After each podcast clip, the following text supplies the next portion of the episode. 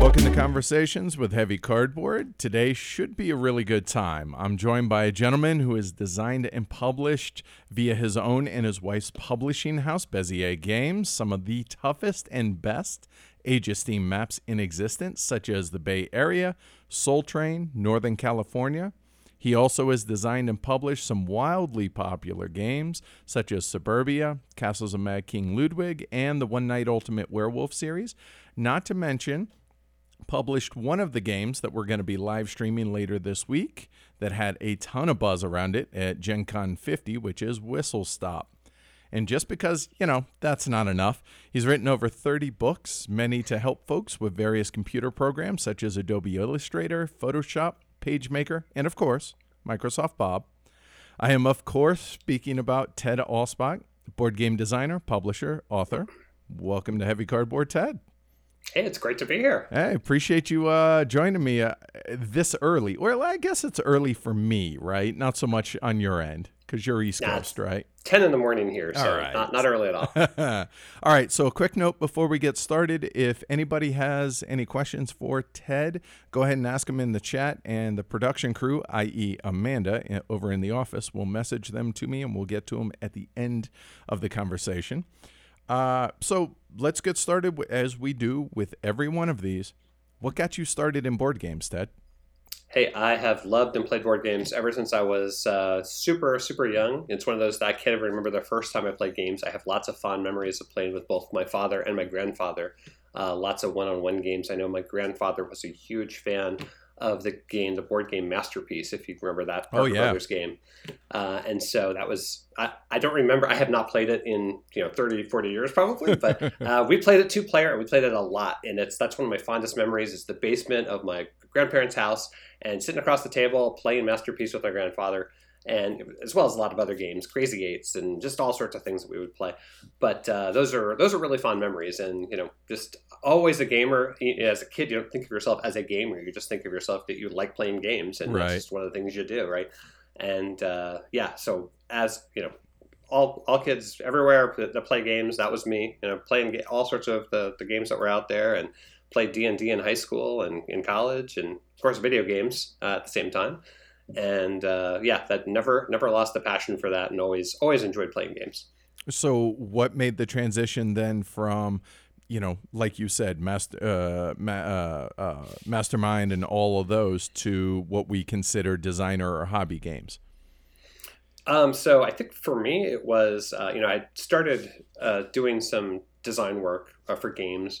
I really wasn't thinking about a being a game designer It was more of, gee, I really wish there was a game that did this or did that or something. And that was before I really started playing any Euro games or any kind of more modern type games. Um, you know, it was mostly at, at that point um, all the classics as well as party games. And occasionally I'd end up playing some things that, uh, some Steve Jackson games or some, uh, um, some of the, uh, the games from James Ernest uh, that he put out, um, you know, those sorts of games. And very slowly, um, I found my way into into the hobby. And the, the thing that did it for me actually is I wanted a copy of Illuminati, um, and I could not find a copy of Illuminati anywhere.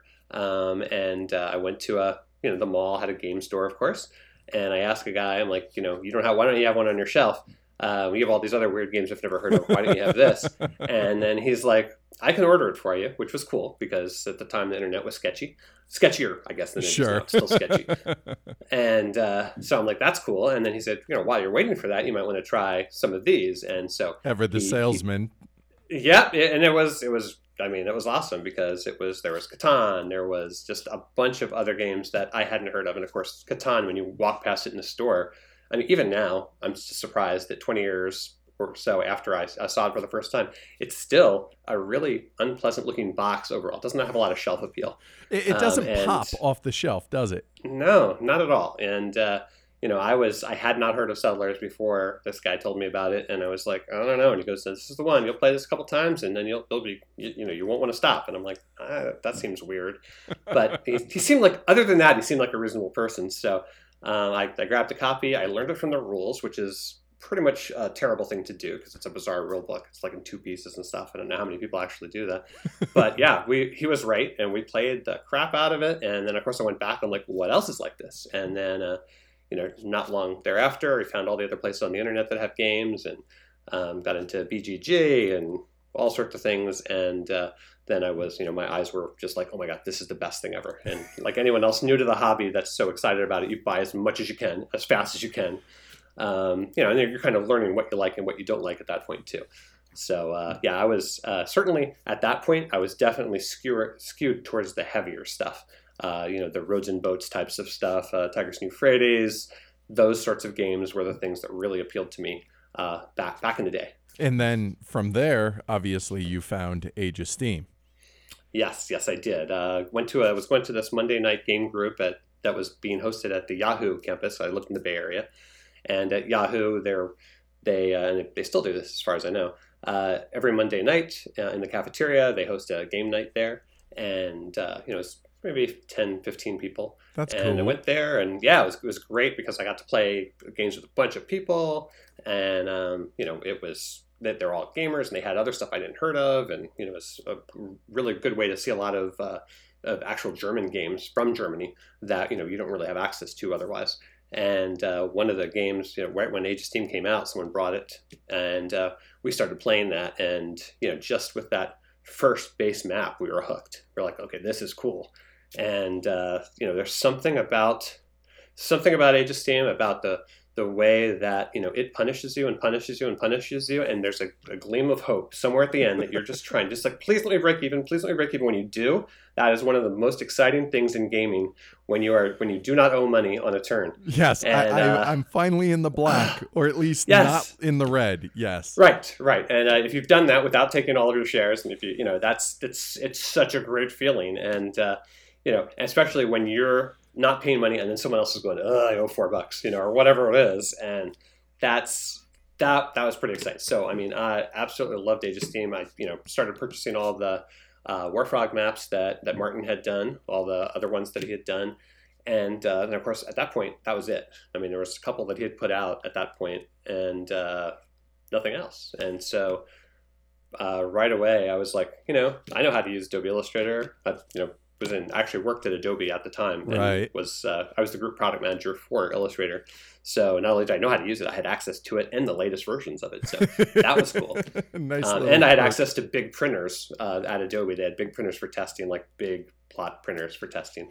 Um, I didn't really ever mention that to them, but I don't think they care now. uh, it's a lot later. Um, so I could actually print things that were like in one piece, which is pretty cool. Nice. Um, so yeah. So, so that uh, so so that's how yeah. you and I'm surprised, but maybe I shouldn't be. But how many designers out there got their feet wet designing by designing of Steam maps? Um, there's probably, you know, even if they haven't done it commercially, it's a great way to start because it's it's got this. It, it's a really nice environment. You know, it's it's got a, a great world to start with, and there's all sorts of rules that you can tweak and break and still make the game work and it's kind of a I, as far as i'm concerned it was a great training ground for me to understand you know what these changes do. Like every little change how it implicate uh, you know how it just totally changed the, the way people would play or um, you know the different actions and what their values were. And uh, that was that was great. Uh, you know the dozens of age of steam maps that i designed and a lot of them ended up getting printed um, that was i think those are the great training ground for understanding game design and and just you know in a kind of a very small piecemeal focused way to where you're only focused on this one little thing and then kind of a butterfly effect oh this little change how it kind of uh, ripples out across the entire game. Absolutely. Yeah. I mean everything everything from just changing the cost of an action or changing the the way bidding was structured or how much tiles cost all those things you know, and you know, give great credit to both uh, John Bohrer and Martin Wallace because what they did with Age of Steam is they balanced it just so so well. So it just, I mean, it really is. It's you know, it's older now, but it really is. It is a pristinely balanced game, and a lot of people would disagree because they're like, "Oh, it's not fair. It's too punishing." It's it's on purpose that it's punishing because of you know what we were talking about earlier. It just makes you feel so good to get to that point, and it's designed that you can get there for the most part. Some of the maps not so much, but on most of those maps, you will be able to, um, you know, get income towards the end, and that's just very satisfying when it happens. And uh, you know, just cresting that little hill is awesome. Which is funny coming from you, seeing as you have designed what is arguably thought of as the toughest, most brutal Age of Steam map in existence, which is the Bay Area. that was actually the first one that I did too. Yeah. Go as hard um, as you can. So so yeah. what made you what possessed you to you know what? The game's not punishing enough. Let me really hate on everybody. Yeah, I think it was uh you know, we played I think it was uh, the England and Ireland map, um, which is a great three player map um, that uh, Martin had done at one point. And uh, you know that's one of those that if you make a mistake early on, you can be in a lot of trouble. And there's a few others that, that were like that. And uh, you know, I, I, love that challenge, both as a game designer as a player, of you know the most difficult thing possible. Yes, there's a way around it. It's not impossible, but it's so close. You know, it's if you make, if you screw up, if you make the wrong wrong decision early on, you're totally hosed. And uh, in general in game design, that's probably a bad idea. You don't want to punish people for making mistakes early in the game. But for something you're going to play again and again and again, you know, like I was doing that. So um, you know, for me, I actually thought that that was kind of cool because that had a lot of replay value uh, with it. All right. So how? Okay, sticking with the of Steam maps, because as you said, you've designed dozens of them. How did you? For those that are geographically relevant, not the beer and pretzels or so on and so forth, the ones that are actually based on a real world location. How did you go about balancing between the geography, uh, or geographic accuracy and gameplay balance? How did you make those trade offs? Yeah, I think for me, it was always gameplays first. Um, and, you know, people are upset that one city is too close to something else or this is you know, the wrong shape of something. Okay, that's that's just how it is. Um, because really it's it's not worth it to mimic geography exactly if the game is not going to be good in the end you know if there's a problem with it or something's too easy or it's broken or or whatever. You know, it's it's why the particular cities on the Rust Belt map for Age of Steam um, have those those cities in place and not other ones. It's because they're they're balanced and they're the right distance apart. Um, and uh, you know that's one of those things that you learn. And you know certainly um, there were a bunch of maps that were done on different things. I think I had at one point a war, you know, railways of the world, and it was a world map, and it just didn't work. And there's no way to make it work without really skewering the way the Earth looked.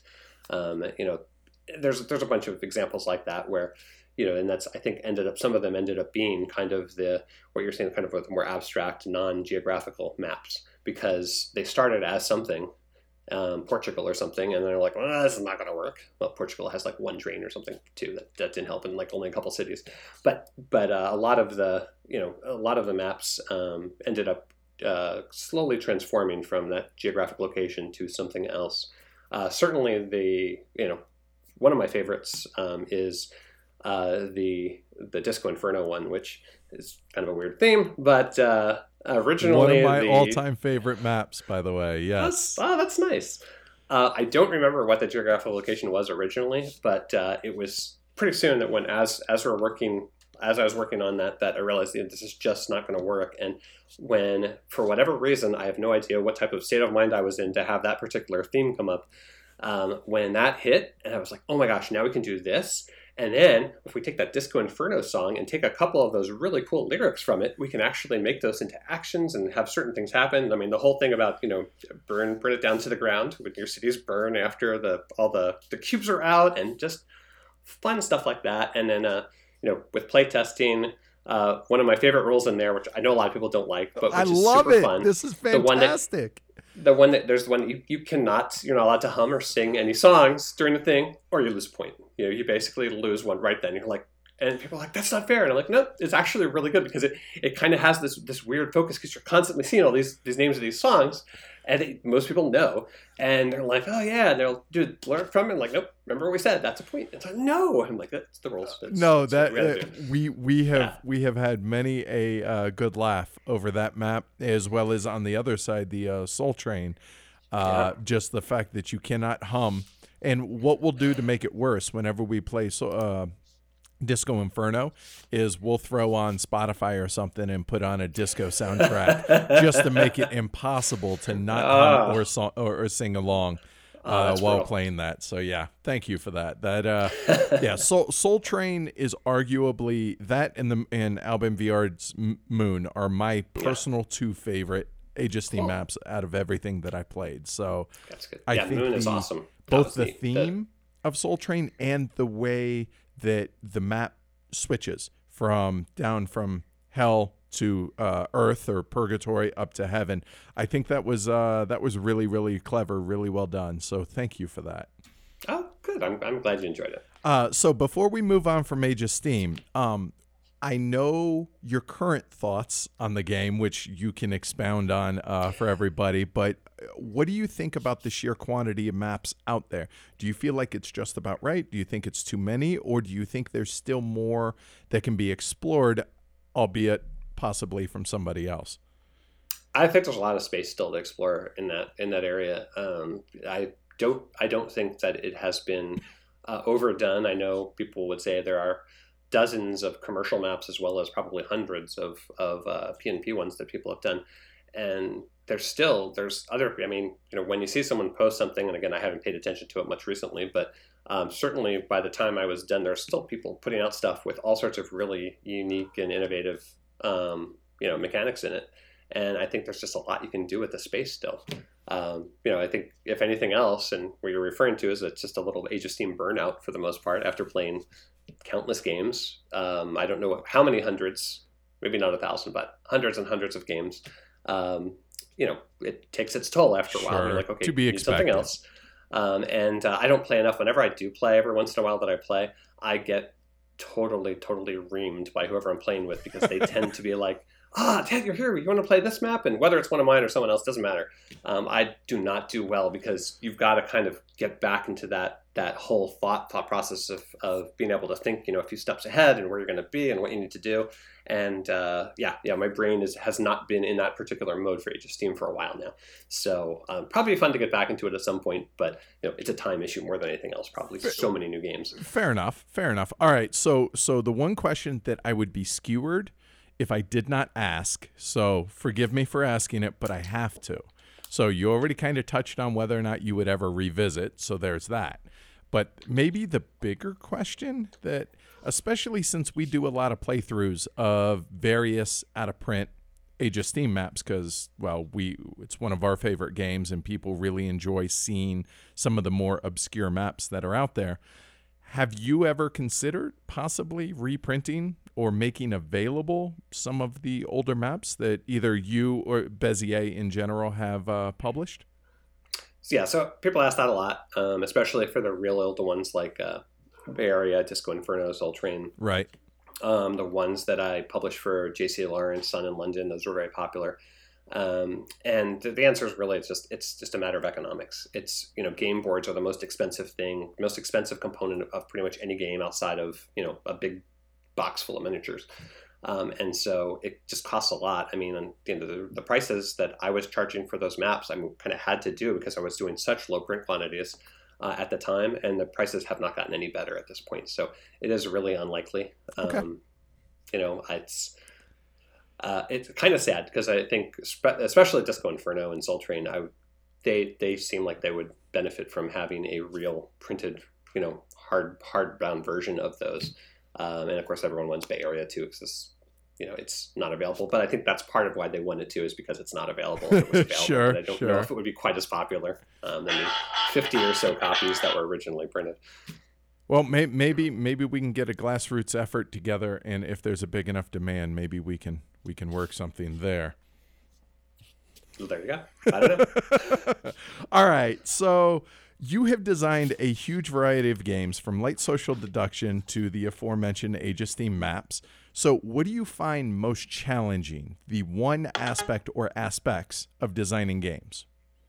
The most challenging thing, I think, is playtesting enough. Um, I think that's it is probably one of the most critical things that designers and publishers can do is a tremendous amount of, playtesting and finding um, unique players to play test things the first time and seeing what the responses are, um, getting people to play again and again and again on different designs. Um, a lot of hours goes into playtesting. Um, the Age of Steam maps that I did, I mean, my friends, there's a core group of people, probably seven or eight folks in the Bay Area that um, I don't know if they dislike or hate me at this point, but I'm sure they are sick of playing Age of Steam to death because I kind of like, hey, got a new map, and they're like, oh my god, seriously. Oh yeah, another map. Uh, All right, awesome. Yeah. So, but but it had to be done. You know, that's it's one of those things like you can come up with uh, any game designer or anyone who's not even designing games, just thinking about them, picking up with, oh, this would be cool if it did this and this and this, and you think that through, and in your head it all works, and then you put it down, and your first self test things go horribly, horribly wrong. Um, but even when things on the self-test go right, and it seems, seems like they make sense, and when you take it and you put it in front of real live game players, then you realize, oh, okay, this does not work as I expected, or this is a little fiddly or clumsy, or you know, I can see that people are getting they're getting fidgety because they're a little bored for in this particular area, and a lot of that stuff uh, really is uh, goes away if you playtest enough and figure out how to address those things. Or in some cases, many cases, the hundreds of games that I have that are not published, uh, you know, you just realize, well, there's nothing I can think of to fix that right now, so it goes away, and maybe it'll come back. Some of them, you know, they're they're like tugging at me, like, please, please come back, please come back. We think you can fix this. It's really cool. You walk um, into the room and they're like, pick me. Is it my turn? Yeah, right. totally, totally. Um, but yeah, again, I think it's uh, it's playtesting. Playtesting takes a lot of time. Um, you know, it's uh, one of the first people that uh, I played games with um, was Matt Leacock. He used to go to that same Monday night group, and quite the uh, Yahoo he, he group. At, yeah, yeah, he actually worked at uh, at Yahoo. So yeah, Tom Lehmann would go there occasionally. Um, probably some other designers I'm not thinking of right now. Sorry if I'm missing, forgetting you guys. But uh, Matt brought a Pandemic and a few other games uh, to do playtests. And um, you know, Matt Matt was a UI designer at Yahoo, so you know he's already thinking about how people interact with things, and that was kind of his focus. And uh, he he would take ridiculous, copious notes on everything that was happening in a playtest, much more so than I, I did. And I was always very impressed with that. And I think it's one of the reasons you'll see in his games that, you know, they're certainly not heavier games, but the stuff that he's done, it is everything is polished. It works. There's no, you know, people don't go, you know, Pandemic's good except for this little aspect, unless you don't like co-op games. right, right. Say sure. it's good anyway. Uh, but but it's that sort of thing that you can tell that you know stuff before he even brought it to a publisher and got it published. Um, he had play tested as much as he could and made it as good as possible before it even got there. And uh, you know that's that's I think something that you know I love to see whenever I get a game from a designer and it's pitched to me as a publisher. Um, if they've play tested a lot, you can tell. You know, usually in the first couple of minutes of playing a game, you can kind of tell like, wow, they've they've actually thought these things through, and it kind of all works. And there's no weird little hiccups and oh well maybe because you started with that card that's why i did that or whatever um, you know they, they've run through all those scenarios already and they've addressed them as, as best as they could and uh, doing that as a game designer is absolutely huge and it's time consuming and it's it's hard work um, and it is it's one of the reasons right now where why people are still waiting for Ultimate Werewolf Legacy, which we announced like a year ago, because playtesting for that has been brutal. Um, you know, you've got to get a ton of people together, and and uh, the games are you know at least an hour long, and we usually are actually setting those so they play three games in a row, and uh, you know making a change now that I've I've learned about legacy games, you make one little change and it basically wrecks everything else. Right, butterfly effect, right? Oh, it's awesome. Yeah, yeah. Rob Daviau, when we were first started working on that, I was like, you know, we can crank this out in a couple months, right? You know, you got this legacy thing down, he's I got like, the oh, thing cute. down. That's and he's and he's like, you know, it's possible, I guess, but I think you might you might, you know, put your, change your expectations there a little bit. And I was like, oh, we got this, Rob. It's fine. Um, and so, yeah. And so we're still working on, on things, although it's really close. Um, I'm, I'm very excited about it. But boy, playtesting for that has been, you know, super important, but also it's, that's brutal. So, okay, on that note then, let, let's let's go down that road a little bit.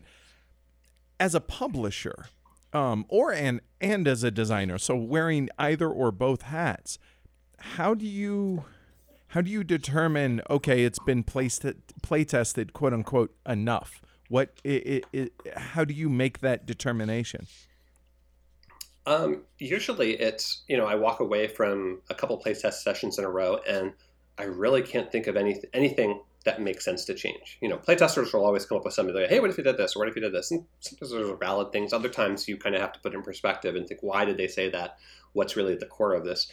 And uh, you know, uh, just just recently, some of the games that are coming out right now, Whistle Stop, uh, Palace, um, Werewords, um, all of those were play tested up to a point where suddenly there was no point in playtesting anymore. And I actually felt like, you know what, if I playtested this more, it would just be to play, which is fine, and that's enjoyable to play with the final rules. but at that point, you realize, you know, what? we're, we're done. We're actually we're ready to go, and you know, we can do some other things like, uh, you know, the final blind uh, rules playtesting and, and a few of those other things. Um, but yeah, there's there's certainly a sense that you get, like, you know, this is this is as good as it's going to get, and you know, hopefully it's going to be awesome and everyone's going to love it. Um, some cases that's the case. Some cases it, you know, it doesn't stick. Um, but you know, at least I feel pretty confident that pretty much all the games that we've published, I am. I felt they were done. They were ready to be published. They didn't need something else. You know, you don't need an expansion to make them them work properly. Um, you know, that sort of thing. I think a, a great uh, a great example of that uh, is I'm forgetting the name of it. The one um, dice game is the word king in it. Uh, King's Forge. No, that's not it. Um, Where, help me out here. What now? With it's dice? a dice game. It's, yeah, it's uh, you're placing your dice on the board. Um, probably look it up and find it pretty quickly. Um, but uh, King's starts with King. Not King's Will, is it? No. No. It's, uh, doo-doo-doo. No, I'm not going to find it here. Anyway, um, there's an expansion that you have with it that basically fixes one of the big issues in the game, and you have to play it with the expansion. There's a few games that are like that. that Sure, have sure. that- There- when there's an expansion, it just it it solves a problem that went out with the game, and I kind of hate that. I mean, it's great when they do fix it. That's nice, but the fact that it, it's out there in the base game, you have to tell people, oh yeah, just make sure you play with this part of the expansion, or you're not going to have that much fun. Eh. Yeah, that's Um, less than ideal. Whenever a expansion becomes an essential part of the game, that kind of is a failing of the publisher and or designer? Question mark. and, and, you know it's possible and, and obviously i think in, in that particular case they felt that it was that was correct that's the way to play it um, and then they, i don't know if they had done that you know expansion was a result of feedback from the original game or if that was something that was in the works and they thought no you know what we like it the other way better but for me it was one of those things that i felt you know if you don't have the expansion the game is less fun um, and it was i think they were using chits instead of uh, dice for determining the um, the the strength of the bad guys that are that are coming in or something like that at the end of each round. Gotcha. And uh, you know, it just kind of made the game playable and, and less frustrating for people. It really just changed it. Um, you know, so, So I Kingsburg, that's it. Okay, yeah, the, a bunch of people in in chat are, are mentioning Kingsburg. Um, Yeah. so that kind of steals the thunder, I guess, of my my all time favorite question to ask every designer that I have on here is how do you decide a game is done and it's time to put it to bed? Just when you're done playtesting and you can't think of anything else to change? Is that is that it? Uh, that is probably the closest to it. Yeah, I mean at that point where at, at that point where you play test and you're not getting responses back from people that are um, well yeah again it's not just it's not just what they say it's, it's how they're playing the game and you know the the way that they interact with each other and with the game and you know it just feels feels like that wow this is it right here So Um, you're- anything else is just going to be messing with things and So you read really body language as well in your Oh, yeah. players and everything. Just how in tune with the game are they, or have they Yep. checked out, et cetera, et cetera, right? Yeah, absolutely. Last night, in fact, I, we're at a playtesting session for a new social deduction game. I know, shocker, that I'm working on. we'll And, get uh, there. we We'll get like, there. What? Why would you do that? Uh, and uh, I could definitely tell that uh, the majority of people were they're playing and they were they were having fun, but they were not having fun like I expected them to have. And uh, you know, at that point, then I'm trying to figure out okay, what is the issue here? What is that thing that's missing? You know, why aren't they as engaged as I expect them to? And uh, yeah, I mean that's definitely the you know you can ask them afterwards did you enjoy it? They might say yes or whatever, and I, I always try to have them you know just be honest. It's not going to hurt my feelings. I want you to tell me now because uh, what will hurt my feelings is if you post that remark after it's published. You know you don't tell me now. That's really bad. Sure. Um, so I want to sure. hear that. But or, uh, or a lot it's of not positive feedback; it's honest feedback that helps you improve Yeah. the game and makes for a better product, right? Totally, totally. I mean, even if someone says, I absolutely despise that, it was the least fun I've had playing a game, that's good feedback. That's good to know because I, as a designer, you need to hear that stuff and you want to hear it when you're playtesting. You always want to hear that negative stuff as soon as possible when you're playtesting. And, you know, game people like games for subjective reasons. You know, people people will rate the best game. I'm sure a lot of people have rated Pandemic Legacy a one, whether they are just doing it to be anti against the, the crowd or just because they really hate the game. Um, and that's understandable. It doesn't mean that it's a bad game. It means that they For really them. it's just not their thing. Yes, it's a terrible game. And uh, you know, as a designer and publisher, that's still very hard. You're like, why don't you like this? Why, how, could, how could this be? I, I, think it's I think it's awesome. Uh, but at this point, I know that you know people you know ah oh, this is this is no good or this is it's luck based or whatever and you know the instinct is i want to send them a note and go excuse me but no you're wrong this is why you're wrong can't do that because in their you're not going to convince them anyway but uh, in their mind Arguing that's how they the really feel about always that. works um, yeah yeah i mean there's one of my least favorite games in the world and i should like it is brass I don't know why. I know, I know. It's not weird. Uh, everyone always thinks that, I mean, my wife loves it. My gaming friends all love it. When it came out, they played the crap out of it. I've played it three times, and I don't know what it is, but something about it just never clicked with me to the point where I just don't ever play it. I don't understand why, but that's just how it was. And when I the new version of Brass Birmingham, the the the change, it's so pretty. It's uh, a, when not Brass Lancashire, which is the brass you oh, know. When okay. you get a chance to try Brass Birmingham, I wonder if that because it's not static; right. it's an ever changing setup. See if yeah. maybe that changes things. But yeah, now I I feel bad. I've missed out on a lot of fun gaming because I did not like that particular game. Uh, but you know, like I said, that's it, for me. That helped. The fact that I don't like that, and I know that most other people who like those types of games do, uh, just helped me realize that you know what. Regardless, if everyone if they if they like Suburbia and they like castles, that does not mean they're going to like Palace, even though it has a similar overall feel to it then that's fine. That's that is you know totally understandable, and uh, it would be great if everyone did, but that's it's very unrealistic to think that. If so, everybody liked the same game, there would be one game, right? Yeah. So it'd be awesome. Oh, that's right, it'd be an amazing yeah. game. Yeah. All right, Ted. So my one of my favorite questions to ask designers: Who do you design for? Uh, I first designed for me uh, more than anyone else. I design because this is a game that I want to play. Um, you know, that's it's maybe some people would think that's selfish, but for the most part, I am going to have to play this game literally hundreds of times, um, sometimes thousands of times. In the case like one night, I have played it thousands of times now. And wow. uh, if I you don't like that game, um, it's it's that's a problem. Um, you've got to love, you've got to absolutely love the game that you're working on. Um, every single game that I've published has been a game that, at the time, I you know again you rate your own games a 10 on BGG and everyone jumps on you and says sure. that's ridiculous. But that's pretty much how I feel. Now, in hindsight, I look back and go, oh, okay, maybe this wasn't that great. But the time I'm publishing it, I mean, that is the top of the list. It is the best game ever. I absolutely love that game, and uh, that's that's got to be what it what it is. If I'm I'm not going to go, you know what? There's you know lots of people are doing co-op games, so maybe I should do a co-op game. Well, I don't actually like co-op games that much, so that's probably not going to be something I would be good at doing uh, I'd kind of have to force myself to do it, and I wouldn't enjoy it that much, and then I'd be demoing it, and that's never going to happen. So um, yeah, pretty much every game that I publish, people can go, oh, well, that's the type of game that Ted likes. Um, you know, that's uh, in both designing and publishing. So a good example of that, we just published New York Slice earlier this year from Jeff Allers, which is a redo of Piece of Cake. And Piece of Cake, I thought was just awesome. It was elegant. Um, I really liked the I cut you choose mechanism. I love San Marco. San Marco's, a, I think, an amazingly underrated game. Everyone should get a copy, even though it's hard to find now. Uh, it's one of those that I need to talk to Rob about. But doing for restoration, they need to do a, a revised, uh, better right. graphics San Marco. That'd be fantastic. But I love Piece of Cake, and I was talking to Jeff and looking at some of his new prototypes, and he happened to mention that when Piece of Cake was available for for redoing it, and I was like, oh my god, I love that game. I love introduce. That's a great way to get non-gamers introduced to, to gaming, and uh, to be able to work directly with Jeff on that game and come up with some new stuff and to retheme it.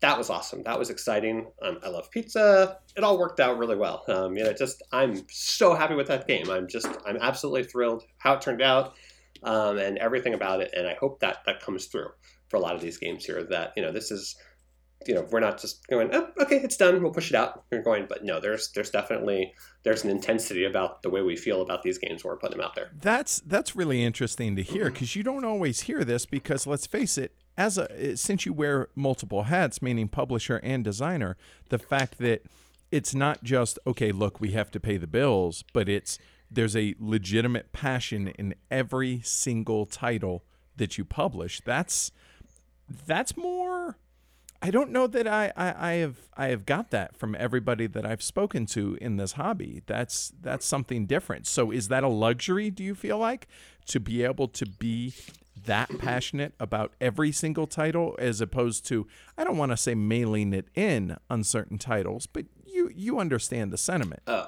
I could list a bunch of my publisher friends that mail it in. No, I'm just kidding. Um, I don't know if Monicure is watching this. But no, there's here I'll wait. There's uh, you know, there's there's Michael over at Tasty Minstrel. I mean, they're just you know, they're like, hey, that looks good. Let's just send it out there. No, um, I, I, actually I feel that a lot of them, you know, Stephen Buonocore is a great example. Um, he loves those games he's publishing. He's handpicked those games, whether it's it's from a, a designer or whether he brings it over from Europe. And I know that those games he absolutely loves. And you know, it's one of those things you can talk about with other publishers that when a game does not perform up to your expectations, you're sad about it. You're not sad necessarily. I mean, the financial thing is always one thing. Like, yeah, of course, it sucks that it didn't, you know, couldn't go to a second printing. You couldn't make any more money. But you know, you feel like, wow, it could have could have had a better life out there. It it could have been, you know, it should have been more uh, more well received. It, it, should have done better. And, and gee, why don't why did people get it? You know, the way that some of my playtesters and the way I felt about the game. Um, so I think I think there actually is a lot of that. Uh, you know, small publishers, um, you know, even the larger publishers. You know, but certainly if uh, you know Zev when he was running Z-Man, uh, I I mean he was excited. I mean you could see in his eyes he's excited about the new stuff. Um, when he picked up Pandemic, when he got the license for Agricola, you know that's the sort of thing and he's super excited about those things. He's like, oh my god, I get to publish this awesome game, and uh, you know I think a lot of people in the hobby are that way, and it may not always. I would say the majority are much, that way, though. Yes. Yeah. Yeah. I mean, that's you know, we obviously love games, or we wouldn't be in this business. Um, most people that have a business degree, I have a business, I have a marketing degree. Most people with a business degree don't come out of school going, you know what, I want to make a lot of money, and the best way to do that is by starting a board game company. Board game publishing, is, yes. Yeah, that's not the case, unfortunately. It'd be great if it was. We'd have even more games, but uh, you know, it's it is pretty low on the list, I think, of, of ways to make money fast. So uh, you've got to be passionate about games and uh, hopefully about the games that you're publishing in order for for that to, to happen. All right. So sticking on the design side, what interests you in a in a design? What excites Ted Alspach about designing a game? Is it a certain mechanism? Is it usually theme? Is it a uh, whatever hits you? What strikes you and why? Usually, it's it's mechanics. For me, it's mechanics first. Um, you know, I, I, I, look at uh, Knizia's games, uh, his the good stuff from the the '90s and early 2000s. Not that some of the stuff he's done recently. No, no. Let's be but, honest. Uh, but, not everything I mean, I is love a massive Tigris hit. Euphrates. Yeah, Tigris and Euphrates. Uh, Amun-Re. I'm so happy that uh, Tasty Minstrel put out a, an Amun-Re that doesn't have the chalky pieces because those really irritated me before, and, and the pieces in the new one are great. um, you know, I, though he was always about mechanics first. Um, even though I heard a couple interviews with him, and he, he said he did one with uh, um, Scott and Derk on BGG Speak back Geek Speak back in the day. Way back in the said, day, yeah. Yeah, back in mid 2000s, where he said that, uh, oh no, and Euphrates was, was theme first, and then he built a game around it. And I don't think he's lying, but I was so surprised because that feels like such an abstract game and the way it works. And uh, the fact that it was thematically that, that the theme came first was was shocking. Um, and I think a lot of the other things for him don't really. It seems you know he's a mathematician. I think he thinks along those lines about you know you know systems that work together and, and the math behind other. them, right? Sure. Yeah, yeah, and that's and and I can definitely appreciate that, and that's certainly the the mindset that I have is I want you know I like the way that things interact together. Um, you know, if you look at some of the the older games that I did that aren't as popular, um, well, aren't popular at all even. Uh, so there's uh, you know two two games um, that I still think just they, they would do better now if I published them now, as they did 10 years ago or whenever I published them. Rapscallion, which was a um, you're trying to make the best poker hand by by playing cards, and the the system in which you do it, I'm still very very happy with because you have these bidding cards, and then use the bidding cards to get good poker cards, and then twice during that while you're building up this hand of poker cards, you use the best poker card to try and get another good poker uh, bidding card, so you can get better poker cards. so end. Uh, give and take as far as yeah, you've got right. this, this this balance between the two, and it's very very cool and. It, of course, never took off, and you know it's just a regular old card game, whatever. But uh, very very happy with the way that it just makes me happy when that worked together and you know the the fact that uh, you know with suburbia the balance between income and reputation and how as you go up your population track you get penalized every once in a while um, because you've got that overhead cost. Right. Uh, i am very very happy with how that turned out. And that that sort of thing you know, for me, that's that's the exciting stuff about games.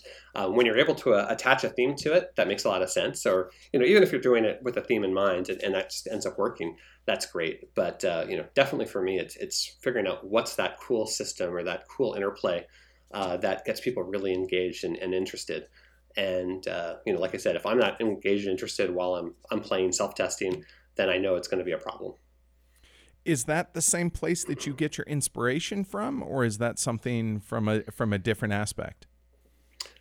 Um, I think certainly um, a lot of the inspiration I've gotten is, is, is not from other games um, as much as other things you know that are tangential to, to that. So, for instance, castles came about because castles being castles of Mad King Ludwig. For those yeah, castles listening. of Mad King Ludwig yep. was uh, originally based upon my love of drawing dungeons for Dungeons and Dragons. You know, all the way through high school, I would have graph that. paper and just making those things and kind of like what are people going to do and and you know how do these things interact with each other? And oh there's a secret passageway here and this is all cool. Um, and you know when you're done and you look at it and you're like this is a cool looking dungeon. This is very cool. I can't wait to get this on you know the table and, and piss off my friends. Uh, that's that that's kind of where castles came from because it was like, ah, it'd be cool to design that or a house or something along like a mansion. It was originally mansions. I don't remember what the name was, but it was it was about mansions. Um, and uh, when I when I brought on Dale Yu, the developer, uh, and he suggested castle, he suggested it be rethemed for King Ludwig. That was awesome. That was like, oh my gosh, it fits perfectly. Um, and uh, it actually added to you know some of the mechanics and the theme, and we, we were able to make it even better as a result. But uh, for that, a lot of the the interplay and the way it worked was mechanics first, and it was the things that you know, kind of what I wanted to do with the game.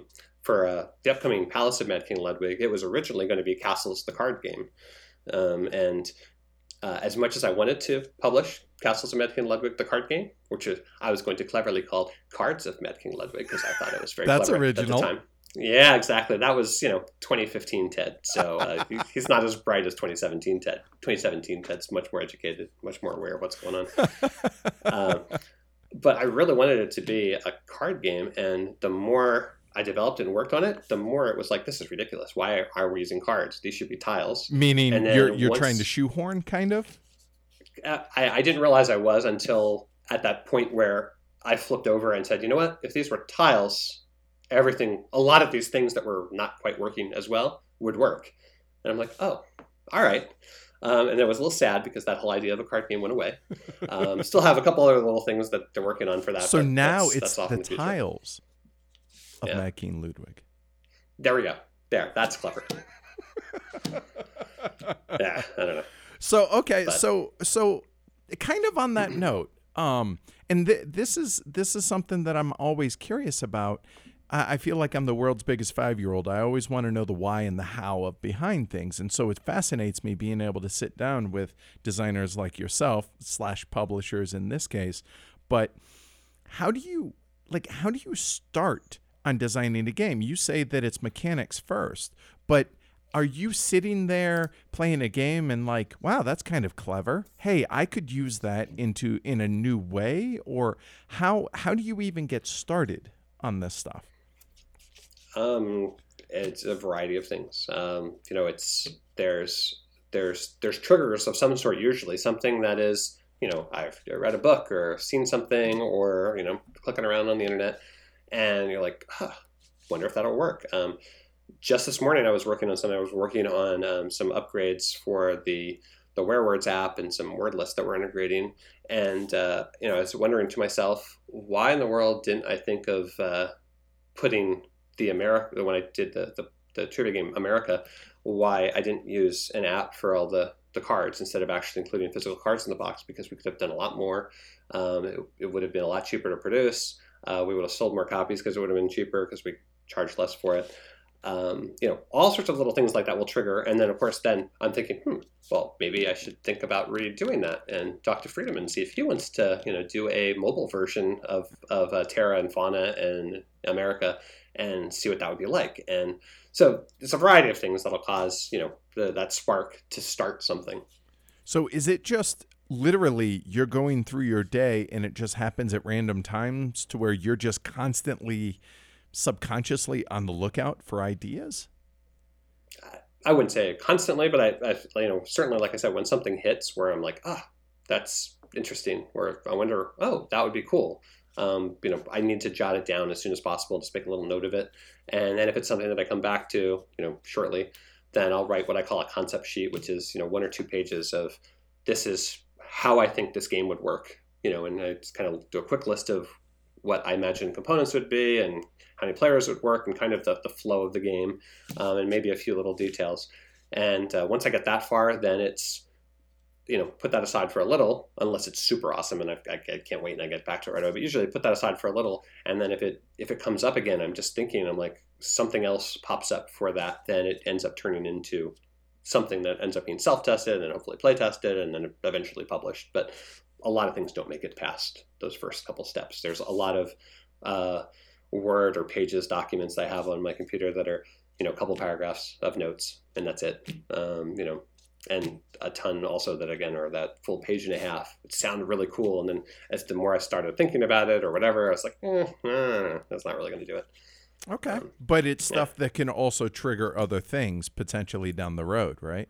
Absolutely. Yeah. Yeah. There's definitely um, things that I've worked on for games that haven't been published that have made it into games that were published. Um, and that's that's a nice thing because you've already I've already thought about that particular system or those mechanics or, or something. Okay.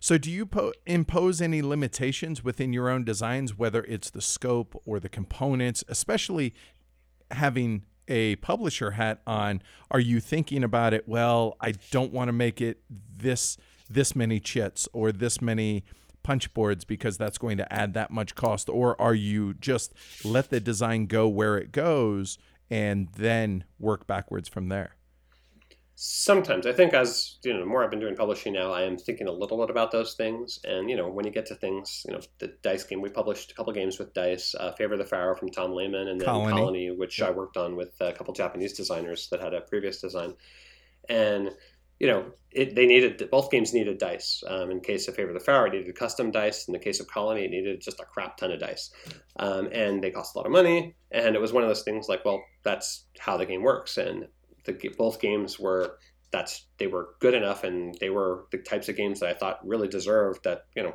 we're going to go forward with these, even though they're going to cost more money to produce, and and all the other things that go along with that. Um, you know, the custom dice, for instance, Favor of the Pharaoh has I don't know six or no, probably more than that because there's a bunch of dice that have different numbers of pips on them.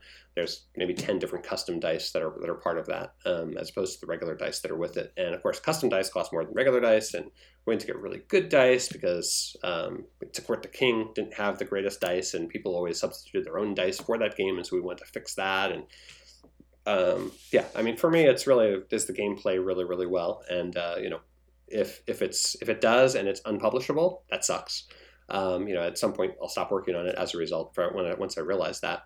But that doesn't happen too often. I think there's you know there's not too many things that, that come out that way.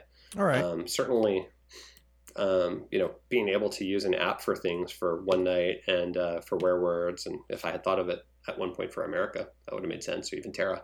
Um, but uh, that those things help actually. You know, for WereWords to be able the fact that we have this this online thing where we have the app has you know thousands and thousands and thousands of words in these difficulty levels.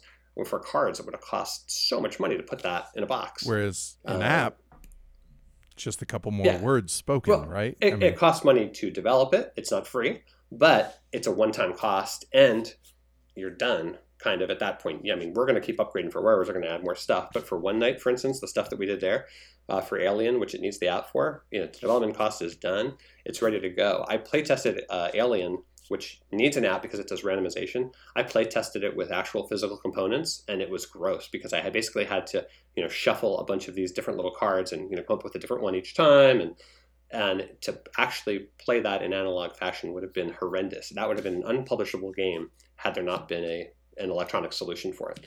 Um, so you know, I think uh, it, it's cool that there's there's other alternatives, but at the same time, there are some games that you get to that there really is no really good solution for, and to make the game work, it's just gonna you know cost too much. There's, I like dexterity games. Um, I've only published one of them, but uh, I would love to publish more. But the ones I want to publish would cost way too much. They would you know require an immense amount of wood or plastic or something, and it just doesn't make any sense. So, so. Uh, talking about apps, obviously you are a big proponent of using apps in games. How did that come to be, and where do you see that going down the road? Just in general, uh, across the entire board game hobby. I mean, I think of it as just another component, just like cards, dice, uh, anything else, game boards. Um, and I think it should be viewed that way. And it shouldn't be, there should never be a thing where someone goes, I want to create an app based game. Um, and I certainly would never think, huh, I want a game that requires an app because that's kind of a weird way to start. You know, uh, there are, you know, there's a designer, a uh, friend of mine that actually pitched me a game at Gen Con that has an app that is not required, but it enhances the game a lot. Okay. And that's the sort of thing where I think really really is you know if theoretically you could do the game without the, the the app but the app just makes the game so much better well then that's that's kind of cool and that's where you you know it makes sense to have an app. Uh, in general i think it's it's totally fine you know uh, smartphones are ubiquitous uh, most all gamers have them um, games that require each person to have their own phone uh, i think um, i forget if alchemist required everyone to have their own phone or if you could share one I for that. i think you could Ooh. I don't remember anymore. Yeah, I'm trying to remember as uh, well. I've played yeah. it a few but, times. I but, think it made it easier, if nothing yeah, else. Yeah, you, you, could do it otherwise, but it was kind of a, a, little clunky right. sort of thing. And I think that was they they you know they marketed more of like, yeah, there's this cool app that does this, which was cool. It was kind of cool to be able to you know um, scan stuff and, and figure that out. But it was the idea that it could be played otherwise. You know, that's good. That's that's you know there weren't requiring you to get an app. And I don't think they went into that doing that. It's just a deduction game. It had a lot of things going on, and that way you don't have to have some secret chart.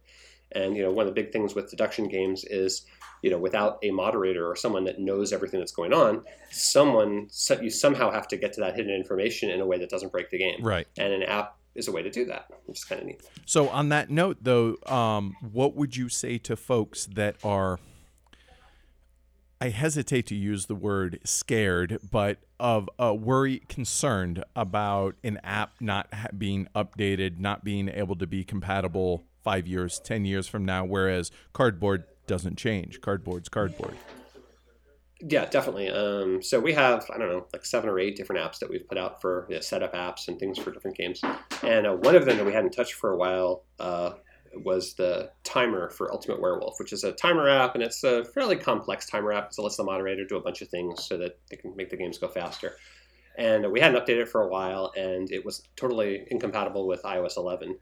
Um, so we've just updated that. Actually, the update should be popping up uh, any day now on there. But uh, it's something that you know, the more apps we have, there is there's an upkeep cost to that going forward, and you know, some games that are older, you know, if it's a setup app, you know, we did a setup app for Colony and for Favor the Pharaoh. That's not critical because you don't really need that. It's nice. Uh, for one night, you absolutely need to have it. For Werewords, you absolutely need to have it. So those we need to keep updated, you know, and we will until, you know, far, far in the future, hopefully, when then, you know, the game stops selling at some point, uh, that we can consider not updating it. But for, you know, the next five years at least, we are kind of chained to that. And, uh, you know, it's kind of our responsibility as a publisher to get make sure that that is working with uh, you know as many devices as possible. Um, certainly when new ones are coming out, thanks Apple, um, we have to make sure that they work. So well, it's good to hear that a publisher sees that as a responsibility and not just you know what, hey, sorry, we put it out there, it worked when we put it out there, and that's that. So that you're you're willing to stand by your product for at least a certain amount of time, the foreseeable future, as it were. Yeah, yeah. Yeah, and I think that's that's reasonable. Um, but it is one of those things to consider if you're using an app as part of your game and how integral the app is.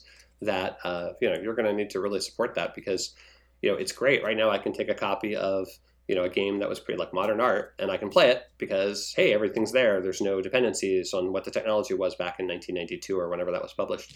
And uh, to take a game of one night from now, 20 years from now, and not be able to play it because there's no devices that support the the app anymore that's a problem. That that kind of sucks. Right. Know, that that game's kind of dead and lost at that point. So um, yeah, I mean it's certainly a responsibility, and you know um, something that we're going to have to keep in mind going forward with the different apps that we have. All right. So I read about how you chose regular sided dice for Colony as opposed to custom dice for a functionality standpoint. So yeah. where do you uh, put the priority as far as form versus function, or vice versa? I think most people would realize that they look at our games. Um, our games tend not to be um, overly graph graphically beautiful. I guess is the the, the nice way to put it. Other people will information will put other forward. comments. Right? It's information This- forward, so function over form, Yeah, which is Function the most first. important Um, thing, right? in my mind, yes. And I think people who play, I would think basically a lot of people who are, are watching this right now and listening to this, uh, they are probably a little bit more towards that camp. You know, um, Splotter games. I love Splotter games. Uh, you know, the guy uh, Jeroen who runs that is he's fantastic. Um, he's he's a super great guy. He loves his stuff, and he you know his games aren't ugly. Well, the older ones are a little ugly, but the newer stuff's not ugly at all. Fair Um, enough. and and uh, and the, the thing is, uh, that's what he cares about. He wants he wants to have that that that amazing interactive those mechanics that just flow together really well. And you know, if graphics or you know the components got in the way of that, you know, if he put miniatures in his game, I don't really think roads and boats would be better with miniatures. Okay, it would be a little better, but but it wouldn't be a lot better. It wouldn't make me. It wouldn't make people who don't play roads and boats now play roads and boats because now you've got miniatures instead of pieces of wood to represent you know your donkeys and things. right. So um, I'm trying to But- picture roads and boats with minis right now. yeah, that's kind of cool. Yeah, think about it. Huh. It's, uh, it's too bad there's not enough copies out there. We could get uh, the Meeple Source folks to at least do some really That's cool meeples I, for I that would be very much a niche market, but I I could They- I, I And the thing is, the people who run Meeple Source, Cynthia and, and Chris Landon, they love their heavy games. So it's not out of the question. That- that is true. I'll have to I- talk to them about that. I, I, I, I've talked with them enough to know that, so it's possible. I mean, Ah, huh? So, something we Yeah. could talk to Jeroen about. Yeah, Uh, yeah, totally. So, how do you feel that you have grown as a designer since you started way back in the day, back in the uh, back in the nineties? Well, Um, yeah, nineties, well, because I'm- thousands, but Yeah, I'm a publisher um, as well, and I think you know certainly when I was doing designs back when I first started designing any games, like party games and kind of not good games, uh, I was not thinking really a lot about you know how other people would interact with each other as much, and and how uh, things that you know just overall. the- There's a lot of other things that are going in, in my head, like you know, how long does this take? Um, the first games I designed, I really didn't care. It was it was you know i want a great game and if it takes three hours to play it takes three hours to play now i realize that well that's nice but very few people will play a three hour game unfortunately hey, that's just not we're growing. the. There are more and more out there that are that are There- there going are. that way. Th- there are there are but still a three hour game is a tough sell unfortunately. Um, you know and you know as much as i enjoy the occasional game of democker i also realize that i'm not going to play it more than a couple times a year because it's as long as it is. Fair enough. and uh, any other games that are like that. Um, so i think a lot of those sorts of considerations um, you know uh, the the complexity in terms of the upfront complexity is something that I didn't used to consider, and I, I consider that a lot now. And I think um, you'll see that in a lot of Bezier games. Games is that we try to keep the rules as, as small and tight as possible, and let you discover a lot of the things to how to play. You know, as you play the game, and things that are on the tiles or things that are on the cards, and that's what kind of enhances the gameplay. And you don't really have to learn this much upfront, because that's that's a huge road roadblock, certainly for getting new gamers into the hobby. Uh, you know, know, I know it's just, you, you tell someone, yeah, the rules are going to take about 25, 30 minutes, and they're just, their eyes will glaze over. Other people are like, oh, cool, there's all sorts of great stuff here for me to dig into. But I realize that the majority of people are not like that. So- and, you know, they want 10, 15 minutes at the most. So on that note, do you see that as your job, kind of as Bezier Games, to cater to bringing new people into the hobby? Then, what is the uh, kind of transitioning into the publishing side now? Then, um, what do you see as the brand identity then for Bezier Games? Uh, yeah, I think for us, certainly, um, you know, we've been we've been really fortunate. There's a couple titles that have done really well, and uh, they've done well outside of hobby gamers. Um, you know, hobby gamers certainly. I mean, uh, Castles and Suburbia, hobby gamers really enjoy, and that's awesome. But uh, Castles in particular has done really well for a strategy game in non-hobby game areas. Um, a lot of people refer it it's, it's a good spouse game. It's a go-to spouse game that if you're a gamer and your your spouse isn't, she'll actually play castles with you for a variety of reasons. Um, you know, there's um, this sounds really terrible. I'm sure people will be offended, but there's the shopping aspect there's something about that that I think attracts non-gamers to hey there's cool stuff i can buy. I can get things that are better. There's values. I place on things that yeah and i, the, I think that's know, that's unisex. I don't feel like that's one or the other. I think people enjoy but it's for, for non-gamers sure. i guess yeah. is the, the thing is non-gamers can appreciate that you know it's like i'm getting a deal here. I'm getting a really good value for what i'm paying for something. There's something about that i think that's that's goes beyond gaming that people just like that sort of thing. Uh, you know people like uh, you know, after they're done creating something to look back and go, oh, that's kind of cool. You know, that's in suburbia. That's clearly that's Detroit in the '90s. You know, or or whatever. And there's there's something about that that's um, appeals to the non-gamer. And so a couple of our games that have done that, that's that's awesome. That's fantastic. And then you know some of the social deduction games have also gone beyond the typical gamer. Um, you know, one night I don't know where it's ranked on BGG now, probably in the 200s or something. Um, but uh, you know, that's our best-selling oh game. Last I looked, I think so, okay. something like that. Um, it, it's and it's not rated as, as you know, uh, the, the ratings aren't as high. There's a lot of people that, that do rate it, but the ratings aren't as high as some of the other games. But you know, it's our best-selling game because I think a lot of people who don't go to BGG like playing the game. You know, they play it with their friends and family, and you can play it with non-gamers, and that's kind of cool. And uh, you know, when I'm at a and I'm at a Gen Con or something else, and someone walks up to the booth and they're they're just excited to say, and they actually come up and they just say, "Hey, I just want to thank you for this because now my friends or my family or my mom or whatever plays this game with us, and we didn't do that before." That's awesome. That's oh, that feels cool. amazing. Is, I'm sure. That is one of the, the nicest nicest things that you can possibly you know hear from people, and you know, and that, that's I love hearing that. You know, I get um, occasionally get notes from people. I have on my desk here. I have a handwritten letter that someone sent me that was I don't know how old they are because they did not say, but it was a kid of some sort, basically saying how much they loved One Night. Here's a bunch of ideas for roles. Um, they don't want any money. They just want to, you know, if you use the ideas to give them credit.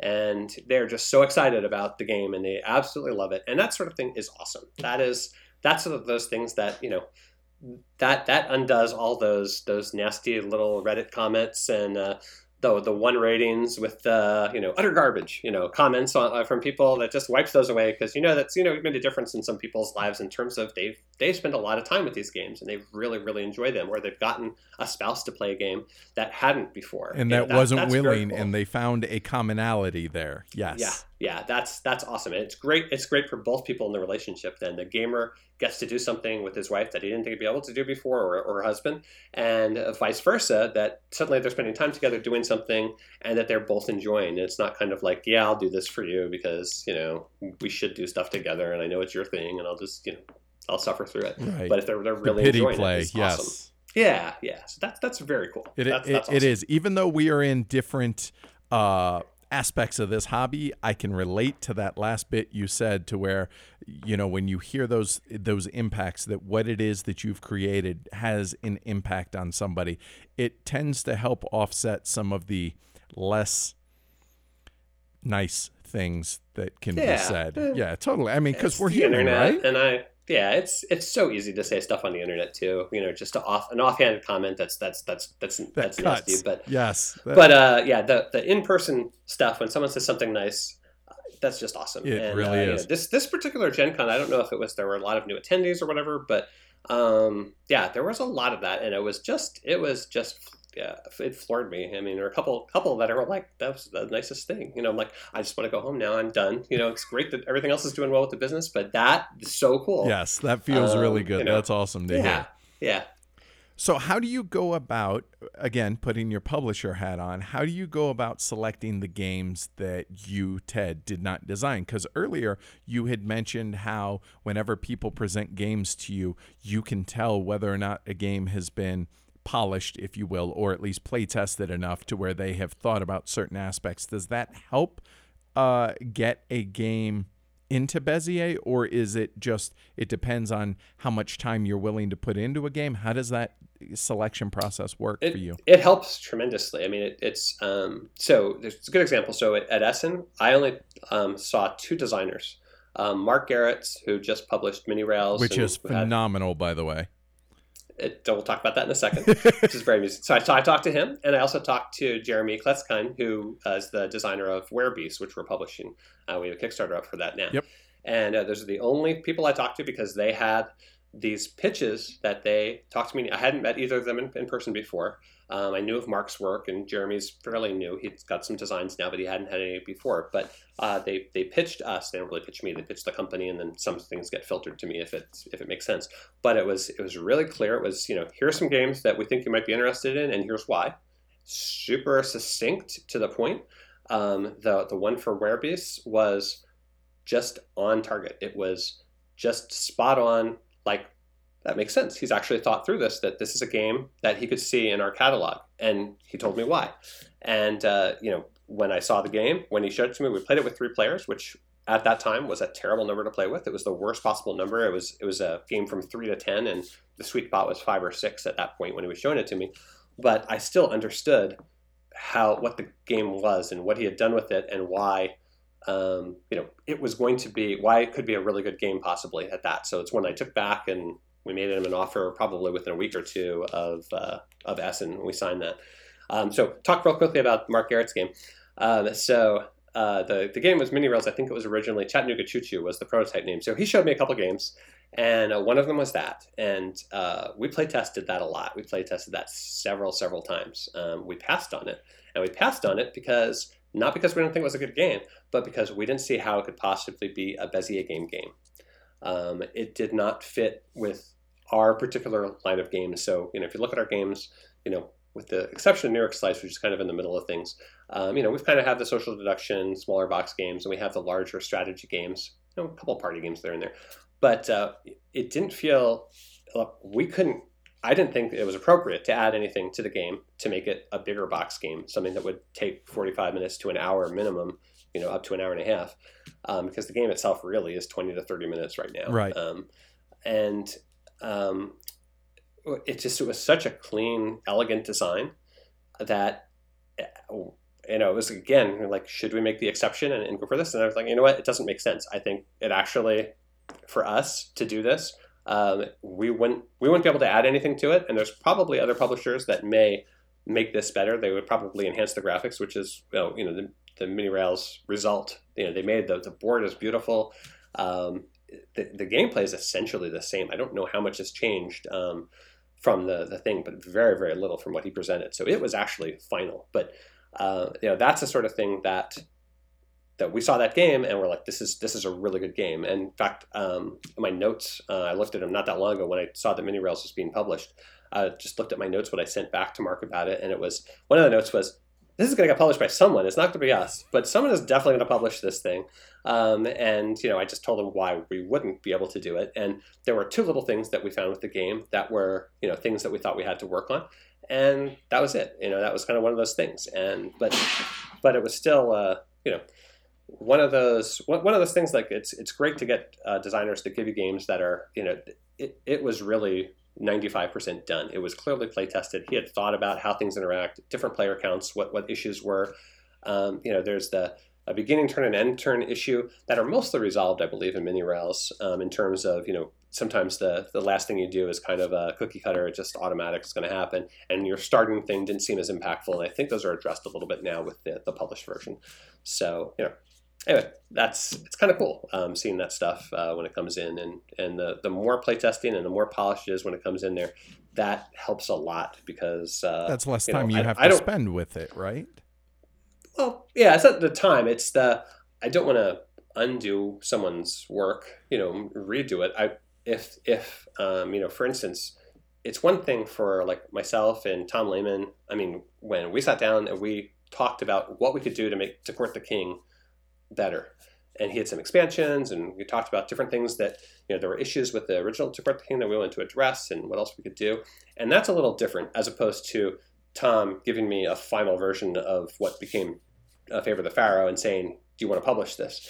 Um, so that that part I enjoy. Uh, same thing with Scott Caputo. Scott Caputo showed showed a um, whistle stop really early on when it was this weird um, Hindu getting carrying something up mountains game, um, and you know he was very straightforward and he's saying, you know what, it needs some some stuff here and there, but uh, you know he you know would like he, he thought it might work for us and it would be something he'd be interested in working with him on.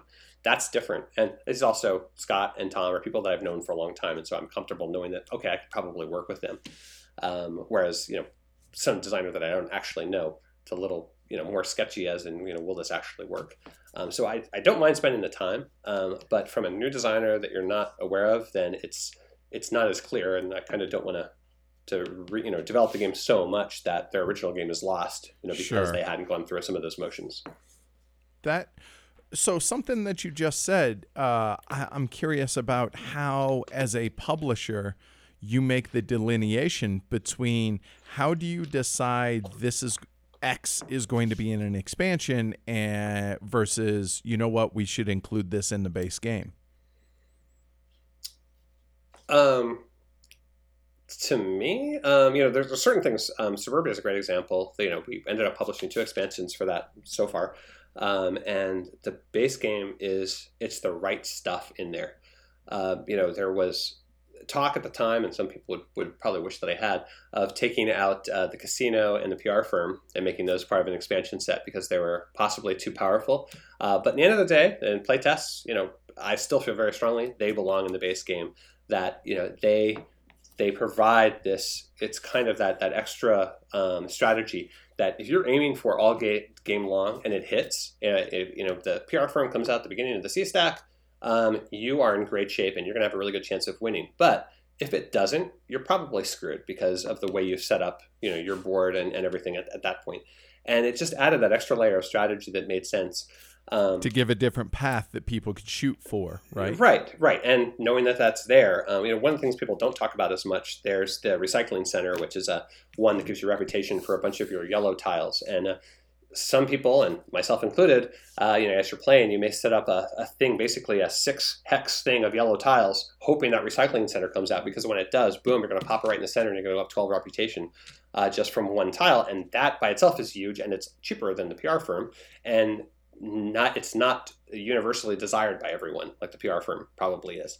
Um, and so there's there's a bunch of those things there. But in terms of you know what makes it an expansion or not, it's uh, at some point it feels like it's not critical or necessary for the game to to be correct. You know, that's uh, uh, again uh, the borders that ended up being Suburbia Inc. there was discussion of using those sorts of things in Suburbia, and we tried some you know double tiles and some other things like that. Um, and it really was just unnecessary, you know, at, at some point. And you just you take those things out, and a, a lot of designers go through that process of you strip away the the, the extra stuff, the fluff that right, you don't really right. need in there as much and uh, you know that happens with a lot of games. Um, it, it's rare that something gets added towards the end. Um, it's much more common that at the end you realize, you know what, this extra thing, people are having issues around it. If we got rid of that or totally changed the way it worked, that actually solves an issue. And sometimes getting rid of it and going, you know what, put that aside, think about that for an expansion, and see maybe you know we can do something like that you know, for an upcoming expansion. So that makes a lot of sense. So within the playtesting itself, there is the actual process, maybe not a conscious effort of you know what if we remove this, this makes the base game better, but maybe down the road we could develop this one aspect further and make that turn that into an expansion. So you're using yeah. some of that old work that you've used and you're not throwing it away. You're just, look, the base game doesn't need this, is what you're saying? Yeah, yeah. And I think it's not necessary for an expansion, although that comes to mind sometimes, but it's I'll come back to that. You know, if it, if it feels like it's missing this, I'll come back to that later, and then you never come back to it because you realize it wasn't really critical to it. So you know that's where a lot of those things go, and um, you know most, like I said, most things come out. Uh, it's rare that you put things in during the process. Um, you know, you put stuff in towards the beginning, and then uh, you know as playtesting goes on, there's a certain point you peak your reach, and then stuff just comes out and gets modified slightly. Um, and those things that come out, you know, when I look back on the original version of a game or you know one month in playtesting, uh, you realize there's a lot of stuff there that we took out, and for good reason at the time. But maybe now that the game is finished and now you can see how that would work with it, there's a way to maybe twist it around or modify it so that it's more functional. Okay, that yeah, I could see that. So then you had talked about earlier when you were talking about how you kind of have for lack of a, I, I don't want to put hard buckets on this, but you have your your social deduction games and then kind of the bigger box, kind of bigger strategy games. Uh, sure, roughly, roughly yeah. right? Um, are there ever any? Do games? obviously a strategy game doesn't become a social deduction game. I get that. But is there any kind of transformation that goes from one side to the other? Like you think it's going to fall into one bucket and it ends up, you know what, if we add this or we take this away, it switches buckets. Does that happen or is that more the exception to the rule? Yeah, I, would say that that probably doesn't happen. I mean, at least for those distinct, more distinct product lines um, in that area, you know, it's either going to be more strategy based or it's going to be more social deduction, faster, lighter party ish okay. based. Um, so where did the that, social deduction stuff come from with you? Uh, love playing werewolf. Love playing werewolf. I was so frustrated with the commercial stuff that was out there. Um, the, the, there were three games that were out there when I was playing werewolf. It was Lupus in Tabula from Mayfair, um, which was the import of an Italian game. Uh, there's Werewolves of Miller's Hollow, which is an import of the French uh, game from Asmodee now. Um, it's another company that Asmodee purchased, like they do for lots of companies. And uh, Lo- Looney Labs Are You a Werewolf? And Looney Labs Are You a Werewolf is probably the most popular one in the US at the time. Um, all of them have just limitations. And I love playing Werewolf. And I was always frustrated that some of them had some things, some of them didn't have other things, but a lot of them just didn't have the right stuff as far as I was concerned. It's it's not the, the, the what I wanted in a werewolf game uh, you know, the number one thing is none of those none of those games had descriptions of the roles on the cards, which you know you play and the more funky roles you have in there, the harder it is for people to keep track of what they are. And having the descriptions on the cards, when they get their card, they look and they go, "Oh, I see. This is what the seer does, or the sorcerer does, or witch, or whatever the role is." It's hard. Uh, it's hard huge. to lie when you can't formulate who you are, yeah. right? it's hard to ask the moderator, "Hey, what does this role do again?" Not that I have it, but just want right. to know what curious. team they're on and what they do. Um, so there was that, and there's just a lot of other things. That was one thing, and the, the balancing that games weren't balanced when you started to add the special roles that were in Worth, uh, Miller's Hollow and Lupus in Tabula, just a bunch of things like that. And so, uh, you know, I made my own deck basically to play with when I played Werewolf that it would be better. And you know, I was mm, you know, doing Age of Steam maps at that point, but I really wasn't publishing anything else. Um, but uh, I, I mean, I see the correlation: those. Age of Steam, Werewolf. Yeah, totally. Yeah, I know. I know. It's kind of a weird thing. It seems to be tough. Separate groups. There's a little overlap. Some people do both. I know a lot of people who do both, but not. Some people definitely do not go between those. JC, two.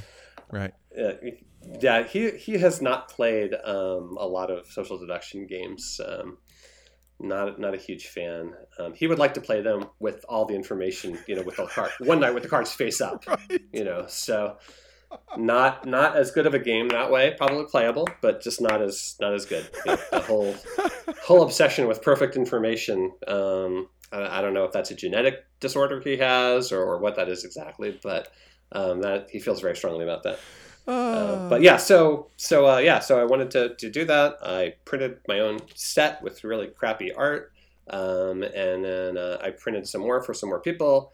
And then I'm like, well, you know, I'll see what happens if I print a bunch and see if people want to buy them. And they did, and it sucked because I had to print them myself and cut them myself. Ooh. And I printed 800 copies of the game and and assembled it and myself, and it was a pain. And eventually, I decided, you know what, I should probably do this for real. Um, and then I went to the next level of getting a real artist to do the artwork and uh, actually getting it produced as a real game. Um, so, you know, it, it's kind of started from there. Um, and certainly, again, it's because I love the game and there was not, you know, it goes back to I'm making a game for me. You know, there was not a werewolf game out there that I thought was up to what I wanted to play. didn't have the stuff I wanted. So uh, I made my own. And that goes and, back to uh, the reason you design games, who you're designing for, right? Absolutely. Yeah yeah, and so you know, I, I don't know how many hundreds, again thousands. I play a lot of werewolf as moderator as well as playing. Um, but, but man, if I was still had to play with the the other cards, you know, I, I hate to rip on them, but again, that is why Ultimate Werewolf exists, is because those games were just not up to the level that I wanted them to be. They did not have the stuff in them. Doesn't mean they're bad. It just means they didn't have the stuff I wanted uh, to play with them. Right. It's just, I mean, and, it's, and it, it, gave you an, a baseline to go from and then go from there, yeah. right? Yeah. Nothing wrong yeah, with that. Yeah, exactly. Absolutely. All right. So Bezier Games has made fair use, I think is a good way to put it, of Kickstarter in the past, especially for mm. the social deduction games. Um, what is it about those games that you feel make them a good fit for Kickstarter as opposed to some of the bigger uh, strategy games, Suburbia, Castles, uh, Colony, et cetera, et cetera. So why is it one finds its way onto Kickstarter and the other doesn't? I mean, for us, really, Kickstarter is more about hey, we have either extra stuff that we know people would like that we know we can't, it's too expensive to include, include in the game that we're going to sell, or that just doesn't make sense for us to just have on our website to sell. Um, it, it's a little different with One Night now because there's a lot more people out there and probably could sell some more stuff. But in general, you know, like uh, additional art, uh, a player mat, a bunch of those extras that we provide with the One Night games and the Kickstarters. Um, we did plastic tokens for Alien and some other cool things that are just like, that's cool, but there's no way that we would go and create, you know, hundreds of these, you know, custom individual plastic tokens to replace the cardboard ones for, for all the games. It just makes sense for a Kickstarter because it seems like that's an appropriate thing um, for that. Um, you know, ever since uh, One Night came out, we pretty much did, we've been using Kickstarter to basically be able to add extra stuff to a game. So to trick uh, out that game kind of. Yeah, yeah, and that's I one of the things I like about Kickstarter. You know, it's getting a version that has extra stuff, that's cool stuff in it that you don't get otherwise, and hopefully not just uh, mechanical extras, but you know, just bling. You know, just you know, nicer pieces, uh, upgraded parts, replacement things, minis, whatever. Um, you know, that's why I tend to back stuff for the most part, not because I want it sooner or because I'm not sure if it'll make in retail um, those are much more rare. It's more because I want extra stuff, you know, whether it's in stretch goals or you get it, you know, you buy the, the fancy version of the game. Uh, we're doing that with uh, with uh, Werebeast right now. We have a deluxe version, and really the only reason we're doing it, well, there's two reasons, I guess, is the artist, the uh, Victor Perez Corbella, it's amazing, amazing artwork. And he's done artwork for some other games too. Uh, that's great, but he just did fantastic artwork for this game, and uh, we actually had him do extra ones because we weren't sure which Werebeast we were going to include in the game. And so we ended up with extra stuff. And we're like, well, this sucks because we can only fit real. There's no reason to put more of those in the game. It would cost too much to print all those extra cards and put all those things in there. Um, and people would be confused getting all those extra pieces when the game really only scales to 10. It doesn't scale higher than that. So a Kickstarter made a lot of sense for us to provide a way for other people to get that stuff. So we've set those up as stretch goals in the Kickstarter. Now people can get those you know, when they back the game. Uh, and then the other thing was uh, there's Werechow things, which are their um, punchboard tokens right now, and you know, it, one of the things I wanted to, I really wanted to do. You did say where chow, right? Yeah, wear Werechow. That's what all the Werebeasts eat. It seemed obvious. obvious. I don't know why I have to explain that. I think anyone listening here knows knows what I'm talking about. Um, and uh, so the whole idea with the wear Werechow is they're cans. They're cans of Werechow, like you know, some as you would buy. Yes, food. Yes, yeah, which just, so we, we even contacted Purina about seeing if we could get them just to you know have a run and get a bunch of empty cans made so people could use those cans. Uh, we tried a bunch of different can companies. Actually, we could not find metal cans, That's but fantastic. we did find. So we're just going to do basically wood cylinders with with stickers on them that really look like cans, and they're stackable and they're kind of cool, um, and they're more fun than just the cardboard tokens. Um, but we couldn't do that in the game and still you know make it a 20 or 25 dollar sure. game. So that's another thing that kickstarter is really good for. So there's deluxe option where people get that. And we have to put it in a bigger box even because those things don't even fit in the regular box. So so that kind of i guess exemplifies your kickstarter mentality of to trick out a game or to give you extra stuff that we wouldn't normally be able to if we or if we offered it through bezier in normal channels. Yeah absolutely. Um, you know we didn't do a kickstarter for werewords because at the time uh, we didn't feel that, that we could add anything that added value that people would really want for Werewords, even though it would again fall in the same line as Werebeasts and One Night games uh, for that. But there was really no reason to do a Kickstarter for it because we didn't, you know, we could have done some sort of player map. You don't really need one because you're not moving stuff around at night. Um, you know, we could have done one where you get a free Android or iOS tablet, um, and then we charge six hundred dollars for the game. But that seemed weird too. So you know, there wasn't a lot we could actually do Kickstarter wise that made sense for that. So we didn't do it. So it, it wasn't, you know, it, it's not like because it's a small game we're going to do that. It's more of hey, we have some extra stuff here, and this is a way to get it out to people who you know people who back on Kickstarter tend to they're super excited about the game and they want that cool stuff, and that's a way for us to be able to get it to them.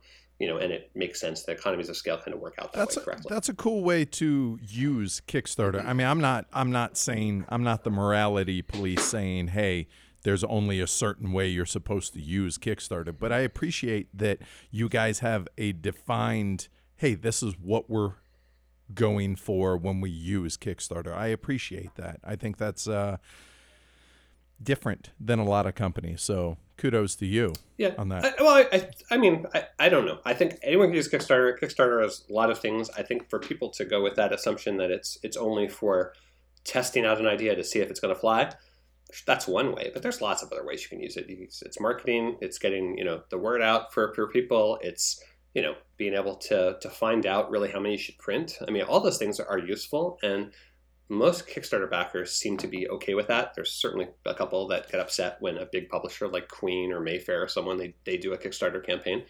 But you know, it for for them to do it, they're they're there's there's a reason. You know, they're not. I, I, don't think, and I could be wrong, but I do not think most publishers are doing it because they think that's a quick way to score some extra cash of direct sales. Kickstarter is a pain in the butt to, to do. Any Kickstarter campaign that's been successful, I, no one will tell you, oh yeah, it was nothing. Yeah, we just put some stuff up there, did a video, you know, an hour, and we're done, and you know, we got a couple hundred thousand dollars. Yeah, it's a lot of work. Well, not and, only that, but the uh, just keeping up with the comments is, I God bless yeah. them, folks that do yeah. that. That is amazing yeah so I, I, just i mean it's not it's not that thing where people go oh wow you made a lot of money on kickstarter. Well not really. I mean there's a lot of stuff that goes into that. Um, you know it's you certainly don't want to lose money um, or you know want to come out better than break even but uh, it's not it's not this money making machine that some people i think have this this idea that a big company goes in there and they're just you know gouging their customers uh, for some reason or i don't know but um, so and if they, that is the intention, I think they learn pretty quickly, like, oh, this is not worth the effort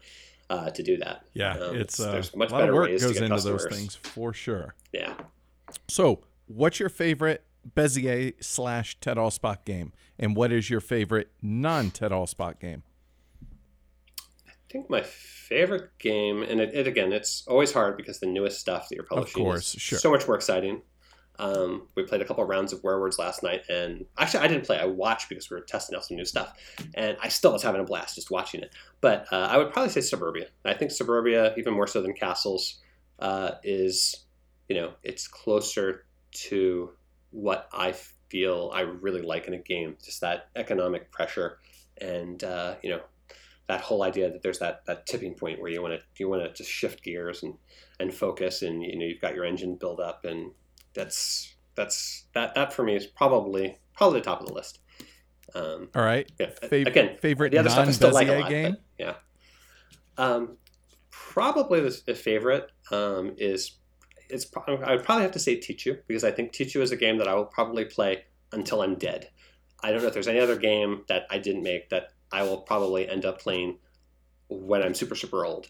Um, but Tichu is probably one of those that I probably will do. That I think there is it's it's uh, you know it, it's it's a nice complex climbing game that has a ton of strategy built into it, and uh, you know it's got a bunch of downsides, and you need you need four people. You really need the three other people you're playing with to kind of have an idea what's going on, or it's not that much fun. Um, but overall, that's probably the most one the one for long term enjoyment. As far as traditional board games, um, you know the the core again late 90s early 2000s euros um, are probably going to top the list. So things like El Grande. I we just um, played El Grande this last weekend. In fact, yeah. yep. I mean, El Grande is it's almost magical um, in some ways, and in, a way that all works together. And um, you know, there's that that kind of that up and down thing where you're trying to position yourself for the the last uh, the you know rounds three, six, and nine. And there's just there's just something about that game that's that's just uh, just amazing uh, to call. Um, These are classics for a reason, yeah. right? Uh, Caylus, Caylus is is is at is the top. I don't think Caylus gets as much love anymore as it as it as it should, but Caylus is an amazing game. The Provost in Caylus is one of the best uh, NPCs in any game. Um, you know, I, I, guess I never really I thought of it as an NPC, but that's exactly kind of what yeah, it is, I mean, right? Doing so, you guide him a little bit, but he's he's on a mission. Yeah, the, and, the, uh, he know, hates you. You can take advantage of him, or you get screwed by him, and uh, yeah. So no, that's so yeah. Those those as far as Euro type games, you know, older one. So there's lots of new games that, that come out that I like and that I play, but um, those are the ones I think that I would always go back to, and I would always want to make sure I have at least one copy around. I think I have multiple copies of each of those games I just talked about. All right, cool. All right, so that's pretty much all I have, except for my last uh, my last six questions. So some questions that folks have uh, have asked throughout the discussion here. So going back to Age of Steam, Randall asks, uh, with Mississippi Steamboat's map for Age of Steam, did you think of the river current when going up and down the river, i.e., going up the river minus one, going down the river adding two, etc.?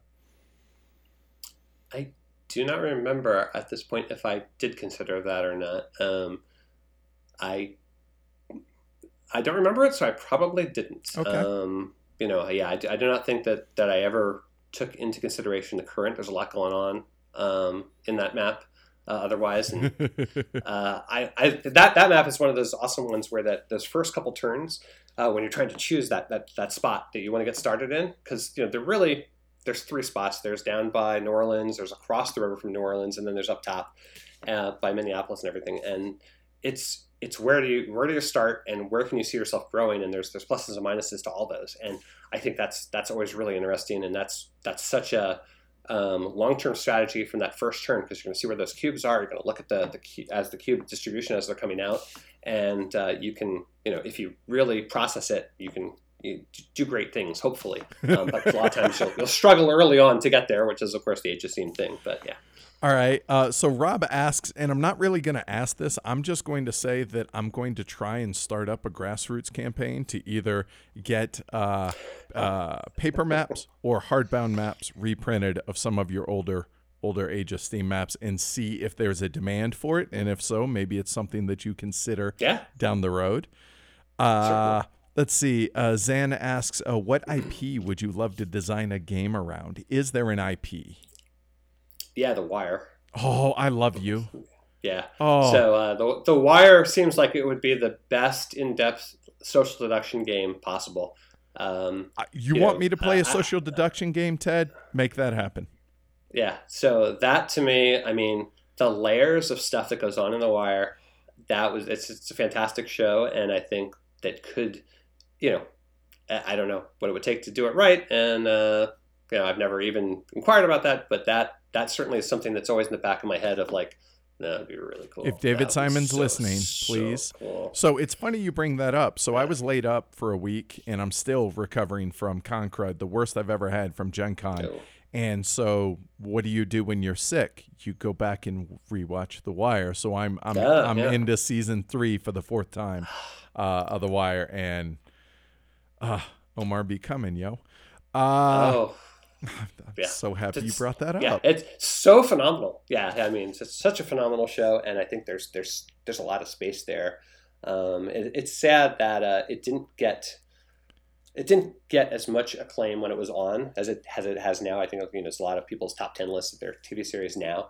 Um, and uh, you know, I wonder what would have happened if they would have gone beyond their five seasons, or if they would have been a little different right. otherwise. Um, Such a good show. yeah. My all-time favorite, number one. If you ne- ever watch a series on TV, this is it's going to ruin everything else. It's that good. I feel like. Yeah. Yep, it's phenomenal. Yep. Yeah, yeah. I mean, other people are like, "Oh, Breaking Bad's great," and Breaking Bad's a fantastic show. And there's other shows, The Shield, that are kind of in that same Right. uh, genre, but The Wire outdoes all of them. Um, you know, and it's it's tough. I know a lot of people. They watch an episode or two. They're like, "I just don't get it. There's too much stuff going on. Too many people." And yeah, it sucks. You got to stick with it for you know four or five episodes. But by the time you get to that episode where all they say is the F word for you know like three minutes. Uh, that's, that's like episode three or four Yep. when they're looking at that like how someone got shot Yep. that then you realize okay this this is amazing That is it's just an amazing show All right. So Kabuki Kid asks, any thoughts to adding a sticker pack expansion for Fauna or Terra to add the no exact or no exact or adjacent spots on the board, uh, like in America? Those spots improve Oh. the system. that's a that's an awesome idea actually it'd be a cool it could just be a print and play thing that you could just put off to the side Yeah. um, for those um, i don't know I, I wouldn't do that with that i'd have to talk to Friedemann about that because uh, i know that that he, he wasn't upset with the stuff i added to america but i don't know how, how i don't know if that's like he thinks that that would be a good addition to those games the way that they're set up because you know they're they're a different set of questions and a different you know it's got a different tone than what America has. So uh, yeah, that certainly would be worth uh, you know I'll see him at Essen and you know, neither of us are ever busy at Essen, so I'm sure No, we'll have plenty of time no, just chat. no, none, but, n- none of uh, us that go to Essen are ever busy, right? Nope, nope, Especially nope, you no, publishers. I mean, It's so low key. I think that's the thing. so And last relaxing, low key and relaxing. Those are the words I always use to describe it. two things I never heard in regards to Essen. So last year was my first trip to Essen, and tried to, or I had interviews set up for both, uh, both uh, Uli Blennemann of Spielworxx and Bonacor, and dude, I, I, I was again this being my first true experience of Essen. I was shocked at how much literal running around that publishers do. That it is. I mean. Well, I was staggered by how busy everybody was there. Just yeah, it's yeah, and I think nobody can understand until you've been there and you see what it's like. Um, I mean, Gen Con's awesome, and uh, you know, Gen Con is getting more and more awesome every year. But still, Essen has its, is its own thing, and it's just yeah, it's it's it's overwhelming the first couple times you go there, and then it's still overwhelming now after I've been there. I don't know, 12, 15 years or however long I've been going. that's yeah. I'm. Uh, this will be Amanda's first trip, and uh, I've tried to warn her, but there's just till you experience it. It's yeah, yeah. It's it's it's it's you're you're there Saturday and you're going, oh my god, it's already Saturday, and oh my gosh, there's still two more days left. Yes. and it's this Like, they're, they're conflating sort of things where wow, I can't believe this has gone by so quick, and oh my god, there's still two more days. How how is there two more Yeah. days? Yes. Yeah. Uh, Kabuki Kid, what's your favorite Ameritrashy game? I don't play hardly any Ameritrashy type games. So it's really it Um, really is Bet- like social. betrayal. Okay. Yeah, but, but, but betrayal's one. I mean, but I, you know, I would tend probably to opt out of most of them for the most part. I don't think, you know, yeah, it's just it's just not my thing Okay, for the most which part. there's nothing wrong with. I I, I would Yeah. be of the same mind. So, do you play a lot of your games after they're published, Werewolf notwithstanding? Uh, yeah. Um, I mean, part of it is, uh, you know, it's it's demoing to other people. You know, there's Uh, no, I'm, I'm talking. Do you but- play? do you play? Like, if you Oh, ever no. have free time? No, no, no, no. It's it's very sad. um, well, part of it is you know I played, you know I, I've even played the final version because I'm demoing it and showing it to people. You know I played that the, the final version dozens of times usually um, after it's done, but I played it hundreds of times before that. So yeah, that's that's pretty rare. Um, and the other thing is there's always stuff that we're playtesting. You know that would take precedence, and there's of course all the other games that we've purchased that also take precedence. You know, so we have a bunch of new games. We got I don't know 50 course, games at Gen right. Con we're all excited about, and I've only played maybe 15 of them at this point, and here we are more than two weeks after Gen Con, and you know I've only done 25% of them, and the goal is get rid of all those, you know, play all those games from Gen Con before Essen, um, and that's going to be tight. It's it's So- yeah. Oh oh. I I I mean, anybody who's in this industry now uh, can appreciate how how hard that can be at times. Yeah. How time is at a premium. Yes. Yeah. All right. Yeah. So not really a question, but a r- pretty good comment. So Rob, uh, super chat. Uh, he said, uh, "I want to play One Night Ultimate Werewolf with JCL. Open information on hexes and with character rusting." that would be awesome. I would be brutal, but it would be awesome. Um, yeah, I, I don't know. It'd be awesome to watch other people do it. Maybe I think that's probably. The I thing, think I would like uh, to observe that part of it. game. Yes. Yeah, yeah. All right. All right. So, series of six fun yet thoughtful questions that I try and ask everybody that sits down conversations with heavy cardboard. So, are you willing, Ted? Sure. All right. Here we go. I don't know.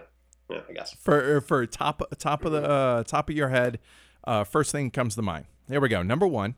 How old would you be if you didn't actually know how old you are? Twenty. Okay. If you could master one skill that you do not have right now, what would it be? Anything. Skiing. Not snowboarding, but specifically skiing. Yeah, it's my brain doesn't work. I've tried, and it just it I can't, don't understand how you're supposed to lean away from where you're turning. That doesn't make any sense, and it somehow I just I don't even I don't even want to learn how to ski. I just want to be able to do it. I, I'm like I'm not like oh it'd be so cool to go down a mountain. It's just that I'm frustrated that I can't. That something in my brain does not let me do that. Fair I don't know enough. what that is. So yeah. If you could have dinner and conversation with any person in history, who would it be? Assuming you you would also have clear communication with them. people laugh if I say Kesha, so I won't say that. um, no, that's, Why- that's why kidding, sort of. Although Why Kesha? that would be very interesting. Uh, in general, I, I actually put a um, a note in Suburbia Inc. to see if anyone would notice, and, and someone did put a comment about it. But actually, you know, when you're thanking different people, there's a line in there that says "Thanks to Kesha for something," and it was kind of funny because, um, you know, I have well, and my daughter's still a teenager, I guess, but you know, I have kids and they listen to all sorts of music, and I don't really mind. I like pop music and stuff too, um, but I I very much appreciate um, all the musical artists that have you know they basically have achieved success based on their own ingenuity and determination and whatever. And Kesha would fall into that category. There's not, I don't think I would have anything in common with Kesha, but I think I can appreciate Kesha and lots of other people like that um, in, in what they do and, and how they do it. But that's, uh, again, that's, I don't think that would be the person I would choose. But still, that's my think I could give favorite an answer. of all time. Of everybody I've Okay. asked, that is far and away my favorite answer. All right. Yeah.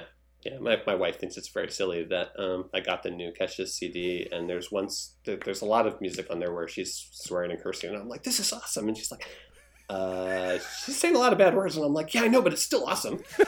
Yeah, so, oh well. Awesome. I thank you for that. Uh, what are three things that you would like more of right now? Could be physical, could be characteristics, ideas, anything, time, whatever. Uh, at this point, I would like to be able to eat anything I want to without gaining weight. I, as somebody be who just lost 45 pounds, I can I can appreciate that. Yeah, yeah. So that's that's annoying. I used to have awesome metabolism, and now that has gone Getting out the window. Ugh, it's terrible.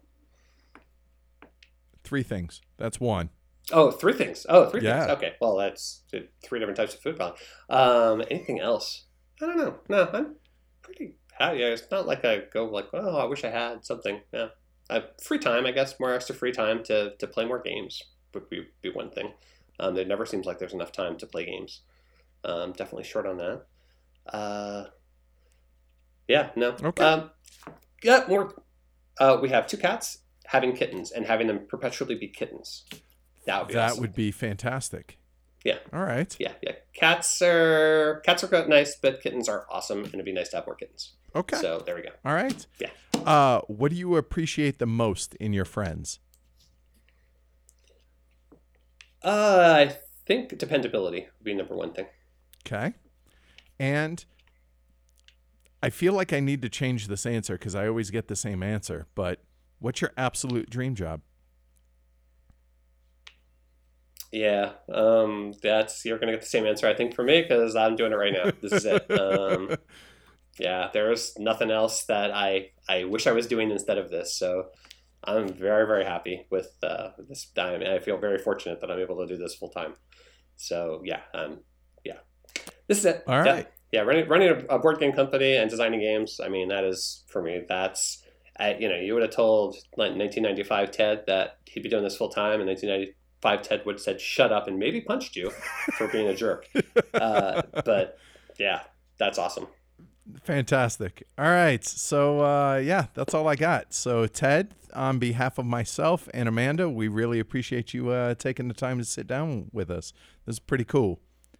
It was a lot of fun. Thanks. Good. I appreciate it. And uh, I, like I said earlier, I, I think of myself as the world's biggest five year old. And for me, I like being able to dig into the minds of those that are in this industry and that are willing to take the time because I always like knowing the behind the scenes stuff. So I imagine if I do, then other people out there do as well. So definitely appreciate it. It was a lot of fun on my part because I get to ask questions that I want to know the answers to. So so thanks for taking a couple hours with us. Really appreciate You're it. more than welcome. It was fun. All right, cool. So everybody, thanks for watching. Uh, thank you also to our patrons that help make all this positive or posi- possible.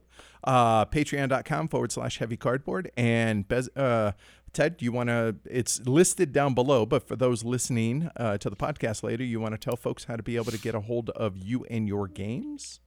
Yeah, sure. Just go to BezierGames.com. Um, most of the games that I've designed are there, although there's a few from other publishers at this point. Um, and of course, easiest way to do that, go on BGG and just look look it up as a designer or Bezier Games as a publisher. All right. Awesome. So again, Ted, thank you for taking the time. Everybody that joined us live, really appreciate it. Appreciate the uh, the questions and the uh, the humor throughout the uh, the discussion. And we'll be back later on this week with more live streams. So thanks everybody. We'll catch you all later. Tá.